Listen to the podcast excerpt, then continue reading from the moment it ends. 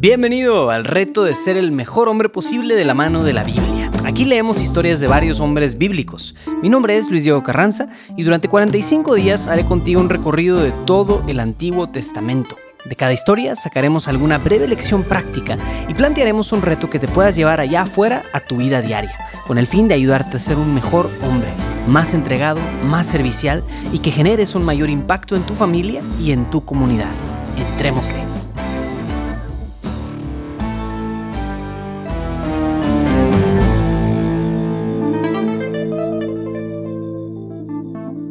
Ya estamos en el día 18. Vas con todos y ya llegaste hasta aquí. Y créeme que apenas empieza lo bueno, tanto en el nivel y la dificultad de los retos como en la narrativa de la Biblia y lo interesante que se va a ir poniendo todo este show. Así que el día de hoy vamos a ver uno de esos momentos que son parteaguas en la historia de la Biblia.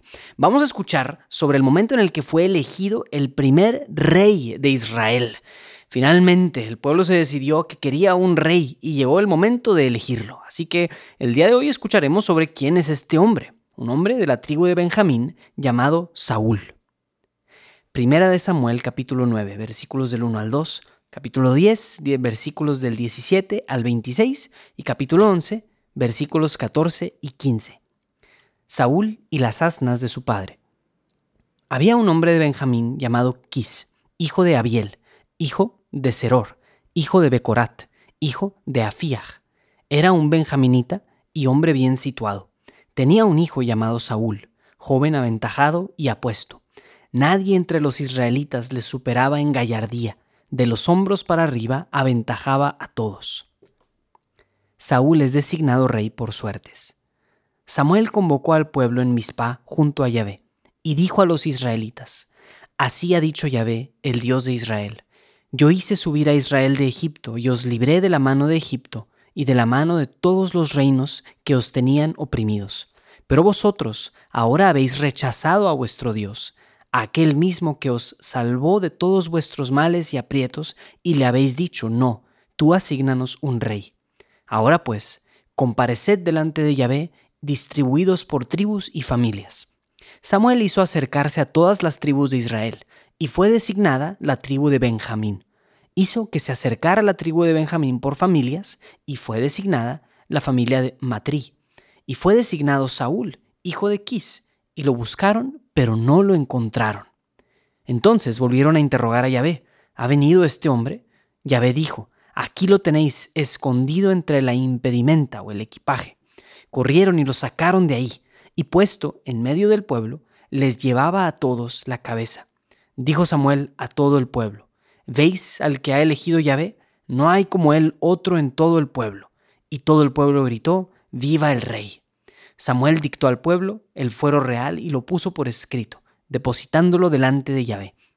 Y despidió Samuel a todo el pueblo, cada cual a su casa. También Saúl se fue a su casa, a Gibeá. Lo acompañaron algunos valientes a quienes Dios tocó el corazón. Samuel dijo al pueblo, Vamos todos a Gilal e inauguremos allí la monarquía. Fue todo el pueblo a Gilal y allí, en Gilal, proclamaron rey a Saúl delante de Yahvé, ofreciendo así sacrificios de comunión delante de Yahvé. Y Saúl y todos los israelitas se alegraron en extremo. Palabra de Dios. Pues nada mal para la primera coronación del pueblo de Israel. El pueblo decidió que quería un rey y Dios se los concedió. No solo eso, sino que la Biblia también se toma el tiempo de decirnos que este hombre era apuesto y de los hombres más altos en todo Israel, y lo muestra como alguien de gallardía, es decir, valiente. Ahora, no sé tú, pero si yo viviera en la antigua nación de Israel y mi país fuera amenazado por cada cuatro años por una nueva guerra, esas serían exactamente las cualidades que yo buscaría en un líder nacional, un guerrero intimidante, que inspire temor, que inspire confianza, pues bueno, Dios escogió a un hombre de exactamente esas características en Saúl. Pero quisiera que también nos detuviéramos un poquito en un pequeño detalle que nos dice durante su elección. Cuando Yahvé dice que Saúl es un hombre, es el hombre indicado y lo designan, lo buscan, pero Saúl no está. Dice entonces que Yahvé les mostró que Saúl se había escondido entre las maletas Resulta que este poderoso e intimidante guerrero se llenó de pena y se escondió entre el equipaje. Ahora, aquí eso lo podemos especular un poquito, pero yo te pregunto, ¿por qué crees que este compa se escondió? Y de nuevo, Esto no es una sesión de teoría bíblica formal ni nada por el estilo, pero podemos especular un poquito, ¿no? Yo me atrevería a decir que probablemente sabía que el trabajo que venía por delante era sumamente difícil y que este tipo de desafío, o sea, pues, o sea, no, no, le serviría de nada ser alto, ser guapo, no le iba a servir de nada hacer nada de esas cosas. Yo incluso me atrevería a decir que Saúl estaba escondido entre las maletas no solo por miedo, no pudiéramos decir que es un cobarde, Saúl también experimentaba yo creo que una gran cantidad de pena por este episodio. Si Saúl hubiera sido un cobarde, hubiera huido de ahí por completo, pero solo se quedó tantito atrás, como con pena. Ahora, aquí va. La pena o la timidez es ese miedo que nos da ante las interacciones sociales y que nos paraliza. La mayoría de los hombres experimentamos de alguna u otra forma la pena en diferentes intensidades y maneras. Yo en lo personal puedo decir que yo soy muy tímido, pero yo lo he aprendido a ir venciendo poco a poco. Es una tendencia a quedarse retraído. Ahora, según esto, la raíz más grande que provoca la timidez en nosotros es la forma en la que pensamos específicamente creencias falsas, asumir cosas equivocadas y sesgos cognitivos negativos con los que nos imaginamos las interacciones sociales. Ese miedo de quedar avergonzados nos hace empezar a sudar, nos empieza a doler el estómago, hace que empecemos a tartamudear incluso. ¿Por qué estamos hablando de pena y de esta parte como social en un reto de hombres de, la Biblia? Pues precisamente porque la Biblia nunca nos muestra las reacciones de pena como algo bueno. Aquí te va la buena noticia, la timidez o la pena no nos tienen por qué dominar. Y no tienes por qué esconderte entre un montón de maletas la siguiente vez que te proclamen rey de Israel. Ahora, cuando a alguien le da pena y nosotros nomás nos ponemos a decirle, que no te dé pena, hombre, solo estamos haciendo lo peor. Esa persona ya tiene pena y no sirve de nada decirle que no la tenga.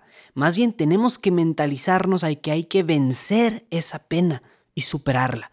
Entonces el reto de hoy, así como hemos trabajado, ya saben, en el área táctica, el área de la sexualidad, el área de las virtudes, eh, hoy vamos a trabajar en el área social. Ya saben, nuestras interacciones, nuestras relaciones, pues vamos a trabajar específicamente en identificar y vencer esa timidez. El reto de hoy va a consistir en dos actos que tienen cierta comprobación psicológica de ayudar a superar las situaciones tímidas o las sensaciones de pena. Entonces, primero, vas a practicar el arte de la conversación casual o el small talk, como le dicen en inglés. Hoy vas a tener tres conversaciones una de ellas preferiblemente con algún extraño. Y durante esas conversaciones, que pon un timer para ver cuánto duran, ojalá duren más de cinco minutitos, vas a hacer intencionalmente dos o tres preguntas, es decir, tú vas a preguntar. Y mientras preguntas vas a mantener el contacto visual. Puedes hasta escribir esas preguntas con anticipación si quieres. O sea, vas a llegar a la conversación y vas a preguntar, ah, ¿qué tal está el clima de hoy? Y luego vas a preguntar, ¿dónde compraste esa camisa? Y luego, oye, ¿a qué equipo de fútbol le vas? Algo así. Te estoy dando algunas ideitas sencillas, pero el punto es que salgas un poco y tengas una conversación con alguien. Esas conversaciones te irán calentando poco a poquito para que muestres a ti mismo que mucha de esa timidez está enraizada en una versión errónea y una, en una creencia errónea acerca de ti mismo. Y es por eso que la segunda parte de este reto va a ser un ejercicio medio mental, ¿no? Si es experimentar pena o timidez en algún momento, quiero que te detengas y evalúes cuál es el razonamiento falso o la mentira que te está llegando. Esos pensamientos suelen ser, ah, es que soy torpe, no valgo, no tengo habilidades, no puedo con esto, o cosas de, ese estilo, ¿no? Una vez que identifiques esa razón, quiero que la lleves delante de Dios, o quiero retarte que la lleves delante de Dios porque Dios claramente había escogido a Saúl y tenía todo para vencer esa pena. Tú tienes al mismo Dios que te ha elegido y que te ama. Vence esa timidez y no te escondas entre las maletas. Esto ha sido todo por hoy. Te invito a compartir en redes sociales la experiencia que estás viviendo con este programa. Asegúrate de seguirnos desde la plataforma de podcast y también a darte de alta en la lista de emails en retohombre.jdn.app para que no se te pase ninguno de los días de este programa. Mi nombre es Luis Diego Carranza, invitándote a seguir siendo el mejor hombre posible. Nos vemos mañana.